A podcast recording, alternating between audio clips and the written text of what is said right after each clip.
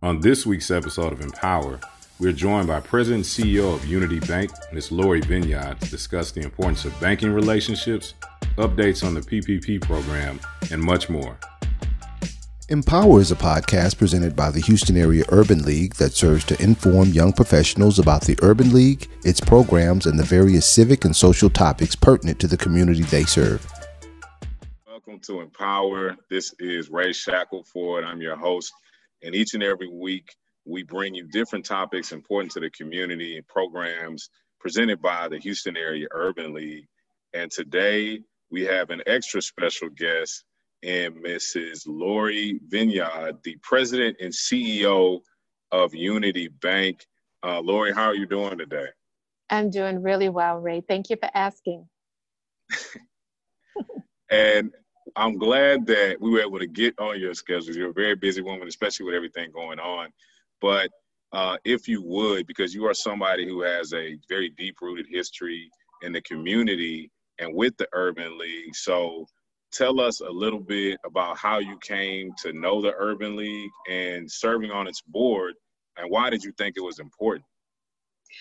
Um, the Urban League has played a really important role in my life especially throughout my career life. Um, I think I shared with you, I'm originally from New Orleans.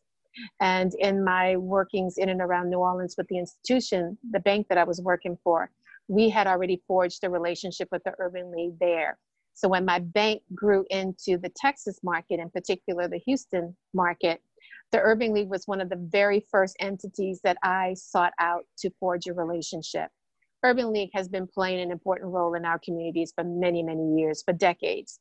You know, providing affordable housing, servicing, um, supporting small businesses, building houses in our low and moderate income communities. And I was in the community development division of my institution. So I knew that forging a relationship with the Urban League was going to help me touch the customers that I wanted to be supportive of.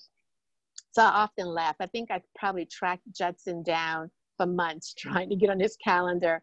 And I wanted to make sure he knew that I was a partner and a supporter. And I truly believe in the organization at the national level, all the way down to the local level. The work that we do here in Houston is beyond words. And, you know, our communities would not be as vibrant as they are without the Urban League. No, and we absolutely uh, love you at the Urban League and appreciate your support. And I guess the other thing that I want to touch on before we get into the topic is how did you, uh, as I guess succinctly as you can, tell us, um, come to be president CEO of Unity Bank and kind of your professional journey? What did that look like? You know, it's kind of been, I, I often wonder myself sometimes how I got here. I think it's more or less divine intervention. It was already preordained for me. I started my career with a small minority bank in New Orleans called Liberty Bank and Trust.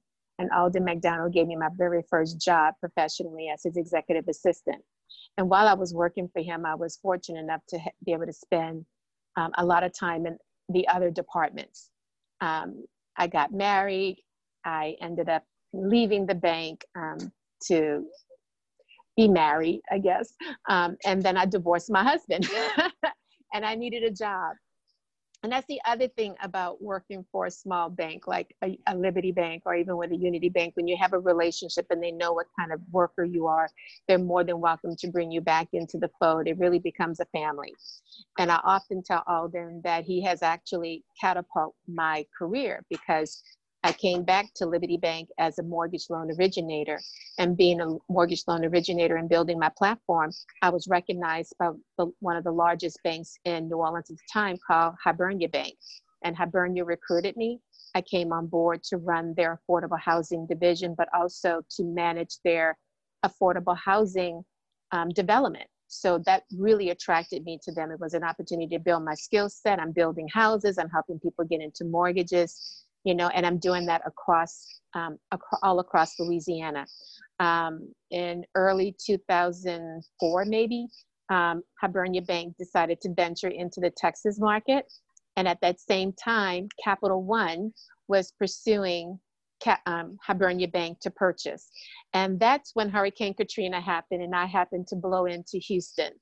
Um, and at that time, Capital One purchased us. My manager at the time decided to retire. I succeeded him. And then my career just kind of blossomed um, being able to cover all of the community development efforts for Capital One across Louisiana and Texas. And that's how I met so many amazing people. But more importantly, I began to recognize the value of having a relationship with a large bank and the, the smaller minority banks and connecting resources back into the community. And I noticed Unity Bank while I was at Capital One didn't really have an opportunity to engage with them as much as I wanted to. But about a year ago, after I left Capital One, I was reintroduced. I was introduced to the chairman of the board of Unity, and we began talking about the important role that Unity plays in the community and why I thought, um, why I valued it and wanted to be supportive of it. So I um, came on board as a business consultant last July, and I wanted to just work to help get the name out back into the community Unity's been here for 53 years. It's a staple in Third Ward on Blodgett Street. We have a location in Fort Bend and also in Atlanta but we opened the branch in 2018. But even with that, it seems like people know who we are, but they're not really engaging. So my mission was to make sure that we made sure people understood that as a minority bank, just because we're a minority bank does not mean that we don't have all of the services that the other institutions have and it's aligned with our mission. And nine times out of 10, you can get what you need at Unity Bank, whereas you'll still be filling out paperwork at the other institutions. So um, in December, the board um, decided to um, consider me for the presidency. The, the president at the time was retiring.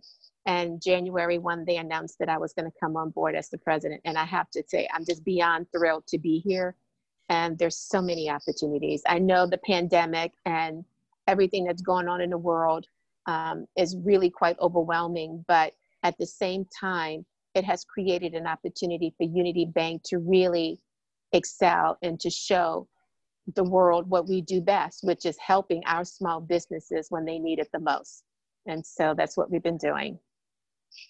No, you you jumped a little bit ahead of me because I wanted to um, tell people, you know, what what is Unity Bank, why it's significant. Um, you even just dropped a nugget that I wasn't aware of. I didn't know we had a branch in Atlanta. I knew we had the two locations in the Houston area, and then yeah. um, was one I think closer to Missouri City or right. It's in it's right in Missouri City, right across from the um, the City Hall on Texas Parkway. Um, I don't remember when that one opened. I want to say in the 1990s, perhaps. But the Atlanta branch, believe it or not, the city and a lot of the community influentials reached out and said, hey, we need a bank like Unity in Atlanta. And so in March of 2018, we opened. We we want to grow and we want to go into communities where um, there's definitely um, a vacancy of having access to capital. We're not looking to necessarily get into high traffic, high high income areas. We want to stay in our low and moderate income communities. We want to stay in our black and brown communities. That's where we're often overlooked. We need to continue providing access to capital so people don't come and gentrify our communities. We can invest in our neighborhoods and retain it and get the equity and the value that's associated with it and stop being displaced. Um, but we need a bank like Unity to be here and to do that for the for you know for all of our customers, for our constituents. And I guess for for our listeners, what would you say is the difference between Unity and a lot of these, you know, large banks? So, for example, earlier I know I told you I have an account with Chase Bank, uh, but I I will be opening an account with Unity Bank before the month of June in 2020 is over. Um, but what is the difference between a Unity Bank and a Chase Bank, for example, or or any of those other large uh, banks? You know, the larger institutions also have a role to play. They offer um, many, many services that um, perhaps I cannot because of my size. But the biggest difference is you can usually forge a relationship with my institution, whereas you may struggle to have a relationship with any of the bankers at the larger institutions. Um, I, I see I, I saw this very well when the PPP program was initially announced, and we were getting calls from um, new customers from people who had never banked with us, but because they were trying to call B of A or Chase or Wells and they could not get through, or you know they could not get their application taken. But when they called us, we were able to tell them exactly how to get on the, you know, how to fill out the application, and we were able to process it. We were able to turn it around often a lot faster for our smaller customers um, because they weren't being acknowledged at the time when I was teaching financial education in my former life, one of the things I used to emphasize all the time was that you have to have a relationship. When you have a relationship with a bank, they know who you are. They know how you, they know your your work. They know how you save. They know how you spend. When you need something, they probably will understand faster than someone who you've never had a relationship with. We go through the larger banks, we use their drive-throughs you know, you might go to the teller line, you might engage with a banker, but it's not like that banker has been working with you for an extended period of time. I'm not going to say that they're all like that, but with larger institutions, it's hard to forge a relationship when you're one of many customers. Um, with a smaller bank, I want to grow and I certainly want more customers, but the relationship element of it, you know who I am, you could pick up the phone, you know who my bankers are, many of us wear multiple hats. So if you're talking to me, I can probably take care of multiple needs. Um, so there's just a there's just a difference. Um, I, you know, it, until you experience it, um, I think it's hard to describe. And I I use Liberty as an example all the time because, and I'll tell this story. When Hurricane Katrina happened, I had a home in New Orleans that was devastated. I still had a mortgage on that home in New Orleans but I could not go back home. I could not live in that house. And when my daughters and I were here, I was like, mm, I need to buy something. Alden understood that. Liberty Bank understood that. I was a good customer. They knew that I was going to be taken care of. I might have to wait for my insurance payments and stuff to come in, but they still offered me my loan. I was able to buy my house and begin to live my life while I was still taking care of my business in New Orleans. I lost my car. I called up the bank. I need to buy a car. Can you help me? The first thing they said to me is, How much do you need? Come pick up your check. It wasn't like I had to go through the process of an application and stuff, even though I did once I got um, connected. But there's a relationship there when they know who you are and you've been banking with them for a number of years. Nine times out of 10, people will jump through hoops to make sure that you can get the resources that you need so that you can take care of your financial business and that does not happen. I could never have gotten that at any other institution. They would have seen my mortgage, they would have seen my car note, they would have seen all of this and said, okay, wait a minute, you can't do anything right now until you take care of your insurance and get it resolved. It's not the same when you have a smaller institution that you could work with. Oh, and I think that's that's definitely one of the points we want to drive home is the importance of banking relationships mm-hmm. and how it gives you access to capital, uh, whether, like you said, the instances with your daughters, if uh, people for their businesses, etc. And so when you touched on the PPP, obviously that has been a very big topic, hot topic across the country because the first round, the money was gone mm-hmm. almost instantaneously. In days, within two days, it was gone. Yeah. And you even had examples where larger entities and firms were returning the money, but they got access to it because they had maybe relationships or maybe it was just because of the, the size of their organizations. There was a greater mm-hmm. deal of trust that they would be able to handle the loans, etc. And so that's where now with the second round of money, I want people to be informed on what that looks like in terms of how Unity Bank and other small community banks play a role with that program? Absolutely. Um, um, the money is still available. Um, the program doesn't end until the end of the month. I like that the SBA and Treasury did do some modifications. It was really unfortunate that a lot of the banks were already primed. The larger banks were already primed. They had identified their businesses. Many of them were the larger, more established, good customer base that they went for. Um, and many of them did not offer the services to non customers. They were only looking at their existing customers, and usually they were the ones with the highest balances. Um, for us, you know, we did a, a you know a real. Um, I think we did a really good job making sure all of our customers were aware of the program. But being a small institution, we were bumped. You know, there was no doubt the larger banks had the mechanism and the ability to get in there fast. Us, we were still putting together the packaging to make sure we understood how the program worked. They had an advantage. Um, but the second time around, everybody stood up and say, hey, the program is really for our small businesses. It's not for the million dollar. You have 500 employees. Give me a break. We have mom and pop businesses that are sole propri- proprietors. I have less than 10. Our average businesses have less than 10 employees, but they're important roles. I mean, they are providing a service to our community. They're the ones that need the money the most, and they're the ones that should be going after it. I'm happy to say the second round, we were so much more successful. Um, every customer that we have submitted, if they didn't submit to somebody else, we got their approval for them and we have been able to fund. We've done over 300, um, we've gotten over 300 applications approved, saving over 3,000 jobs and positions. And I just keep emphasizing the fact that the money is still available please take advantage of it if you can. I know they're making additional modifications and changes, potentially going from eight weeks to 24 weeks. It's a deferred program, it's a forgivable program. You know, um, take advantage of it if you can use it. We're trying really hard to make sure that our businesses can be sustainable during this time. I hate hearing stats about 45% of our Black businesses may not survive. They may go out of business. We have to make sure that we're giving them the safety net in order for them to ride out this pandemic and to do it in a very safe and financially healthy way. Um, but it's critical, in my opinion. We cannot, they're the baseline. You know, that's the anchor to our economy. Small businesses is what drives this economy.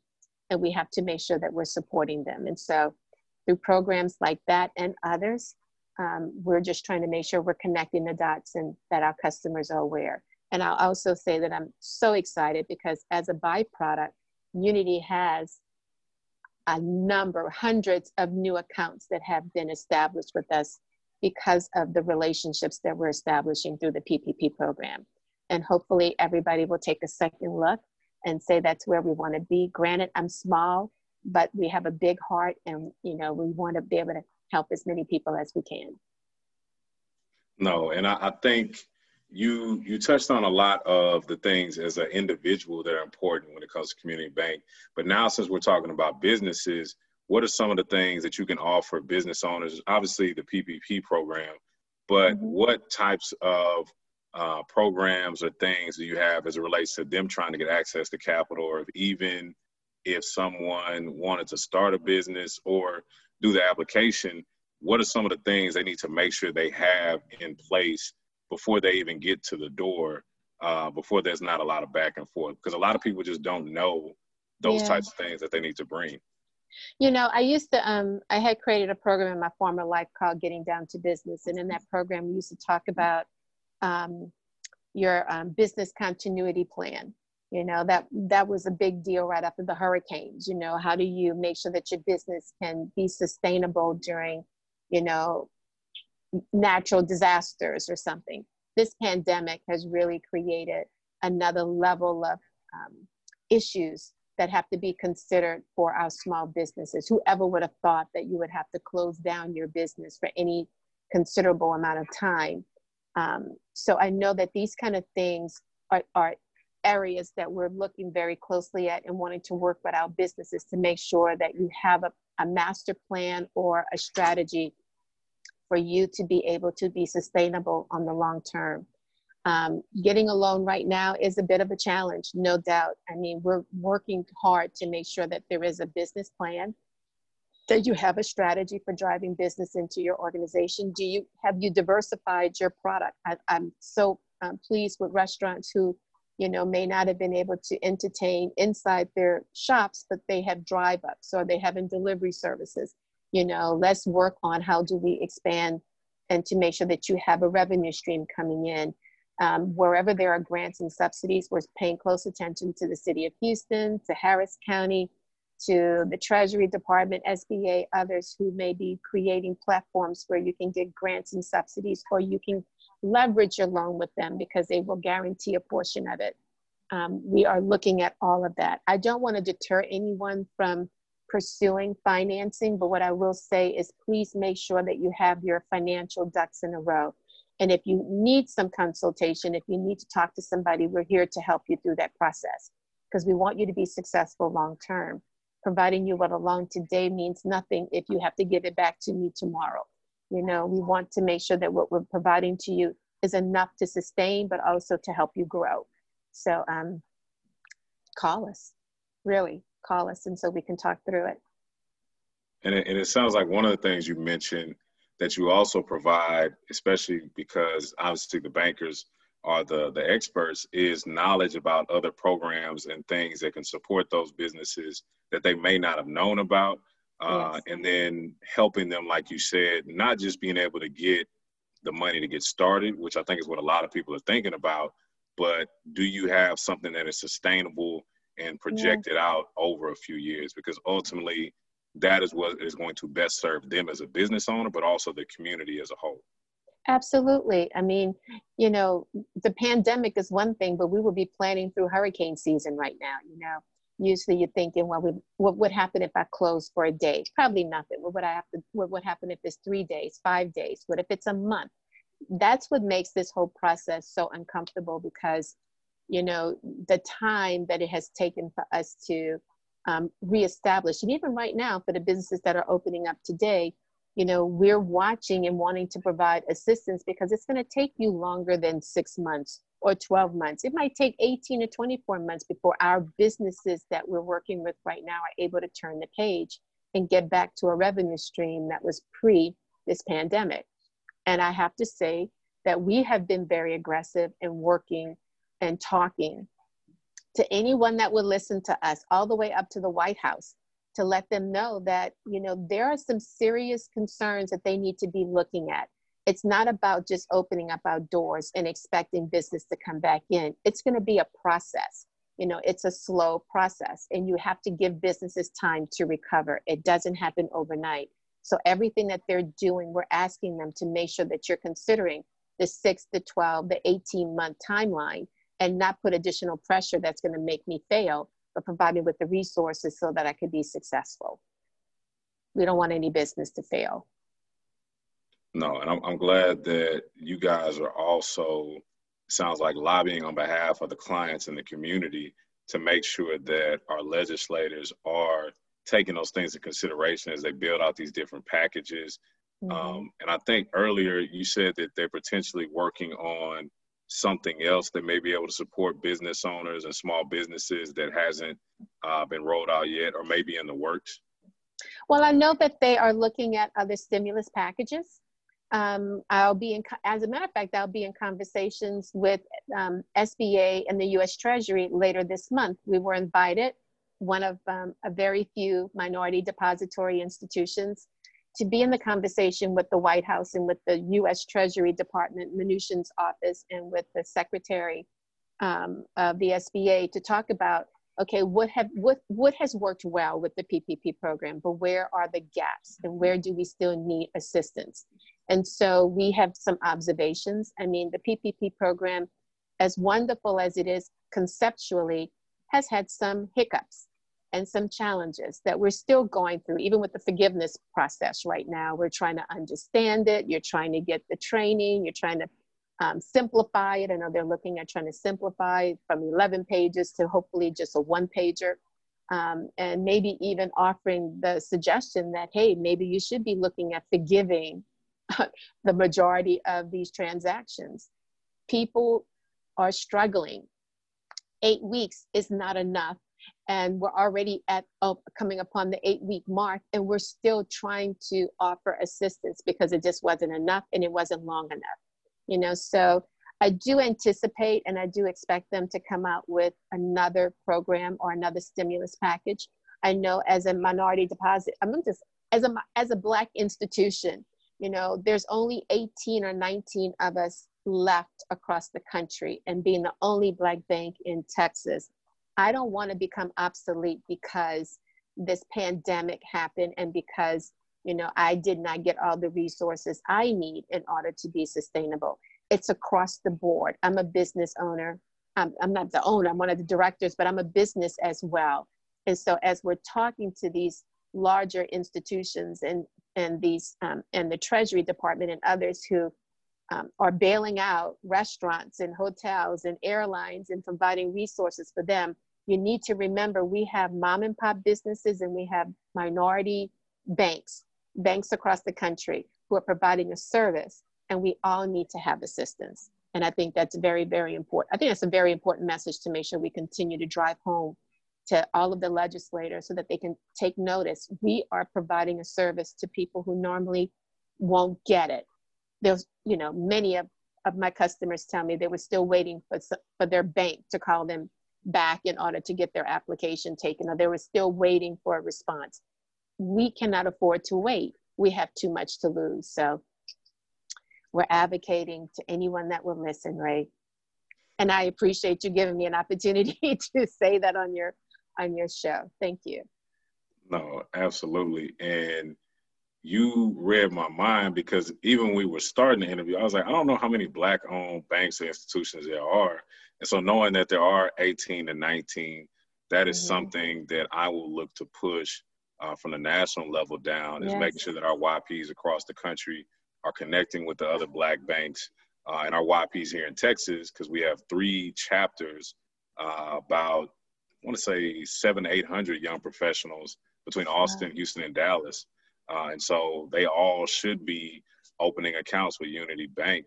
And so for people in the community, black or otherwise, how can they support Unity Bank? Is it as simple as opening account? What is what does that look like? You know, banks are profitable because they and it's a business so you know i don't want to make it sound like um, we don't appreciate deposits we do appreciate deposits deposits help us in lending money but deposits i pay you an interest rate i'm not making money off your deposit i am able to make a fee income or earnings when i can lend your money to someone and be able to earn interest that way so when you come in and you make a deposit that's wonderful because we want you to be a part of the family but take advantage of a Unity Bank credit card. Look at maybe buying your car next time through Unity Bank. Maybe get a business loan. I don't do mortgages yet, but I will be. Um, you know, so come and inquire, you know, as opposed to just going through the dealership. Maybe you might want to consider coming to us to make that loan. We would appreciate it immensely. We would be just as competitive as anyone else with their rates but at least it gives us an opportunity in order to make the interest income so that we can actually bring on more products and services. So that's how the bank grows. And that is really how we would hope that you will want to have that kind of relationship. You bring in your deposit, you have access to your to your cash at all times, but take advantage of the lending platform and the other products and services that we have to offer. You get it from Chase, you get them from Wells. Why not get it from Unity Bank too? No, absolutely. And I think that was a very good way to help people understand how banks work. It's not just, like you said, about the deposits or the things that service us, but it helps the black owned banks and the community by looking at those things that we're already planning to purchase, whether it be a car, if we need a credit card, coming yeah. to Unity and giving you guys, like you said, an opportunity to earn our business uh, because ultimately it's going to benefit our community anyway. So if it you're going to pay that interest back, you would want it to come back to your community. I would hope so. That's exactly right. And I often think, you know, just look around. I often tell the story. Um, what what caught my attention the most, especially when I left um, Capital One, was that whenever you drive into an affluent or well, um, a, a, a, a community that is thriving, you have banks on every single corner because they're providing access to capital. You have businesses, you have the banks, you have the commercial, and you have your households. You drive through our communities, we have food deserts, we have limited services, just our mom and pops. You have no banks. You know, the bank feeds the community. It really does. It's it's providing the access to capital that you need to fix your house, to start your business or grow your business, so that we can bring a grocery store. The more help, the more rooftops we have, it supports the school district. You know, we're paying taxes, we have other services that we can bring. But when you deplete the community of all of those resources, the money goes out. It's not coming back in. And I often look at Third Ward. This is a beautiful community, beautiful homes. You know, you have the two universities, Texas Southern is right up the street. You have Emancipation Park, and you have these huge townhouses being built. But guess what? They're not, they're developers coming in, buying up the property, and the money is leaving if we were able to give that money to the people living and working right here in third ward that money stays in our community and it recycles. You know so how do we start focusing on how do we create that economy in all of our black and brown communities so we don't have to constantly be pushed out of the areas because we can no longer re- stay there because we don't have the capital or know how to manage our funds in a way so that we can retain more of it as opposed to losing it. And I just want very much to kind of just get people thinking a little bit differently about how we spend our dollar, how we invest our dollar, and how we use it in our communities. And I want Unity Bank to be the anchor that's providing that information so we can do a better job. But more importantly, we can retain these wonderful communities that we live in. We see other people coming in. We need to be able to stay here and to um, be a part of it. No, absolutely. And community has been, you know, a big part of this whole conversation. And, you know, in the third ward community, we just laid to rest George Floyd, who's actually from the Cuney homes over here in third ward. And, you know, obviously the city, the world has rallied behind him. Uh, we have seen there is now a atmosphere of change. But you were telling me a story, uh, and I did want to share that with people about how you were able to support the Floyd family and how you are actively being a part of the community? You know, we were very blessed. The, um, the Floyd family sought out Unity Bank to be their bank. Um, um, there's a, an amazing GoFund that was established for the family. And um, it, it kind of touches your heart to see how many people have contributed to that fund to support their efforts. And they're talking right now about creating a foundation. They want to do education they want to be supportive of other young Black men um, to make sure that they, you know, that they have the resources and the ability to thrive in this very challenging environment for young Black um, um, men and, and women too. But it touched my heart because I have to admit, sitting there meeting with them today to see how strong and how close they are as a family. Um, but also the, the impact that they're having on the world right now you know, we were just saying how you have all of these corporations, these big corporations that are coming to the fold. We are, Unity Bank has been approached by so many institutions that want to be supportive, and I'm so grateful because we need support. The community needs support. And it's, and it's unfortunate that we had to lose someone in order to finally get the world to take notice. But I'm so grateful to them. And I just kept telling them that, you know, I mean, it's such a huge loss but it's true. Look what he's doing you know he is truly changing people's minds um, and bringing us to a place that i hope will be um, very um, what's the word i'm looking for? It's almost like a baptism. It's like a renewal you know that we that we don't have to pass along what we have endured as african americans living in the united states I don't want my children or my grandchildren, especially my grandchildren and my great grands, to have to continue to deal with, with the disparity and the discrimination that, whether it's innate or biased, we know that it exists. We don't want them to have to feel that. They shouldn't have to feel that, not after all of this time. And I think that it could be because of this incident that hopefully we're having this new enlightenment. The world is paying attention. We know right from wrong. We just have to speak up and do the right thing. And I just feel really happy that I'm living through this time, that I get to see it and experience it. I was a baby during the 60s, so I would hear the stories, but to watch it right now and see all the young people, because it really will be them that's going to change the world. They're going to vote. They're going to make sure that we make this world a better place. And, um, and it's because of this, this family, you know, and, um, they're amazing. I just have to tell you, they're they're amazing. They're very close. They're very thoughtful and they understand the opportunity that lies, the responsibility and the opportunity that lies ahead of them and wanting to make sure that that this moment in time will never be forgotten. They have called they have been called upon to be the messenger and to kind of lead this effort. And i think that they're all ready for it and they embrace it.